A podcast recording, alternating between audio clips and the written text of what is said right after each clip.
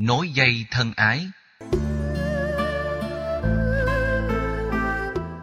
Là người con Phật, chúng ta phải mở rộng lòng để nối dây thân ái với mọi người. Dù ai có gây bất cứ lỗi lầm nghiêm trọng như thế nào, chúng ta cũng nên tạo cơ hội giúp họ làm mới cuộc đời. Không mặc cảm tội lỗi và ý thức được những lỗi lầm đã gây ra. Ta luôn luôn mở rộng cửa tâm hồn để chấp nhận người khác. Sau đó, tùy theo thái độ từng người mà nói rộng dòng dây thân ái như thế nào. Có bản lĩnh hơn nữa thì chúng ta cứ tin rằng người kia đến với tất cả tấm lòng chân thật. Đừng nhìn họ bằng lăng kính quá khứ. Ưa nhìn thấy lỗi lầm của người khác sẽ chất chồng khổ đau. Từ một nắm đất bất hạnh trở thành đồi, núi hay dạng lý trường thành bất hạnh. Quên đi quá khứ của người, ta có thể tiếp nhận người khác bằng cái mới của họ trong hiện tại như sự thật đang diễn ra. Lúc đó, không còn quá khứ nào có thể tác động, ảnh hưởng, chi phối và cũng không còn những khoảng cách phân ly nữa.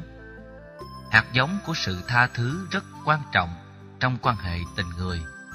Thiếu đi sự tha thứ, chính bản thân người chấp giữ cũng bị bế tắc. Có nhiều người trừng phạt mình bằng cách tự chặt bàn tay đã từng ăn cắp.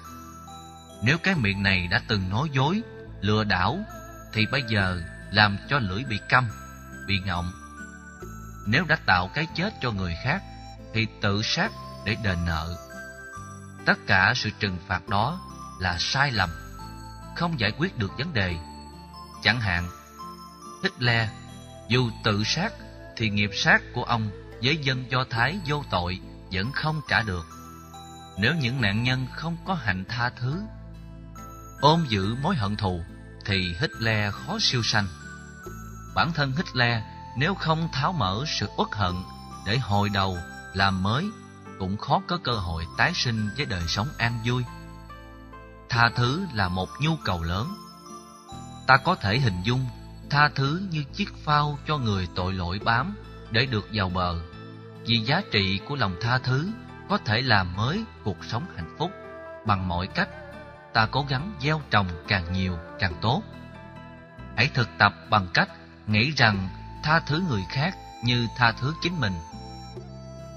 Không tha thứ thì mỗi khi nhìn thấy tác nhân, nỗi ám ảnh về lỗi lầm của họ xuất hiện, làm cho ta cứ luôn ray rứt phiền não.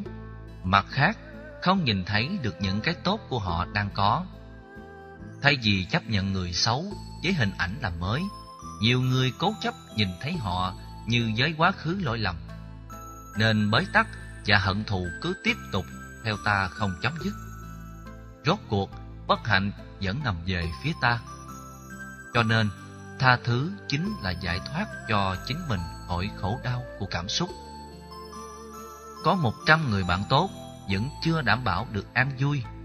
Chỉ cần có một kẻ thù là ta đã bị khủng hoảng. Số lượng kẻ khủng bố rất ít so với dân số con người trên hành tinh. Thế mà chỉ cần một hành động khủng bố cũng đủ làm cho biết bao nhiêu người phải bị khủng hoảng và khổ đau. Tinh thần tha thứ làm cho ta mở rộng lương tâm và thiết lập nhịp cầu tình bạn.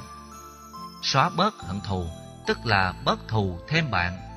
Dù người bạn đó không giúp ích được gì cho mình cũng không sao, miễn họ chấp nhận làm bạn với ta là quý rồi. Sở dĩ ta không chấp nhận người khác làm mới được là vì có những thành kiến về cũ mới, đúng sai giữa quá khứ và hiện tại, tạo thành rào cản quá lớn. Thiết lập thành trì tâm lý dưới mắt đó chẳng khác nào ta đang cô lập chính mình. Cần có lòng từ bi và tha thứ, như cặp đức tính sinh đôi. Chỗ nào có lòng từ bi thì chỗ đó có sự tha thứ. Chỗ nào có tha thứ thì hạt giống từ bi sẽ sinh sôi nên áp dụng hai đức tính này trong các mối quan hệ tình người. Nếu chỉ giải quyết sự hận thù bằng cách dùng bạo lực lớn để quanh tặc bạo lực nhỏ, bạo lực đó sẽ tạm thời dừng lại rồi nó sẽ nổi loạn trong tương lai.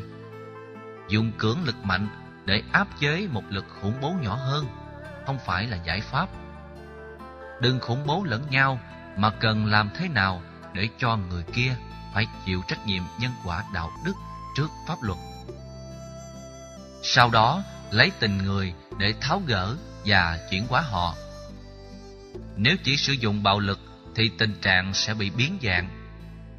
Khi hận thù biến dạng thì nỗi khổ đau, khủng bố sẽ được thiết lập. Giống như những quả mìn nằm ở mọi nơi, chỉ cần phút bất cẩn là chúng có thể nổ tung. Chỉ có tình thương và lòng tha thứ mới góp phần thiết lập môi trường trong lành, thoải mái, người với người biết thương nhau hơn. Điều này ai cũng có thể thực hiện được, chỉ cần mỗi người cố gắng một ít. Hãy quán chiếu theo lời Phật dạy rằng, tất cả người xa lạ đều là thân bằng quyến thuộc, thì ta đâu đỡ giết hại lẫn nhau để gieo thêm cảnh chia ly, tan tóc. Nói tóm lại, xóa bỏ hận thù được thể hiện bằng nhiều cách khác nhau. Như gieo trồng hạt giống từ bi, thể hiện sự tha thứ, nhổ sạch gốc rễ tự ái, mạnh dạn từ bỏ nỗi hàm quan hay quán tưởng rằng ta không phải là chủ thể để tiếp nhận nỗi khổ niềm đau, cũng như quán không có một tác nhân nào gây ra khổ đau. Kết hợp những cách quán sát như thế, thì nỗi khổ niềm đau sẽ giảm đi đến độ không còn có mặt trên cuộc đời này nữa.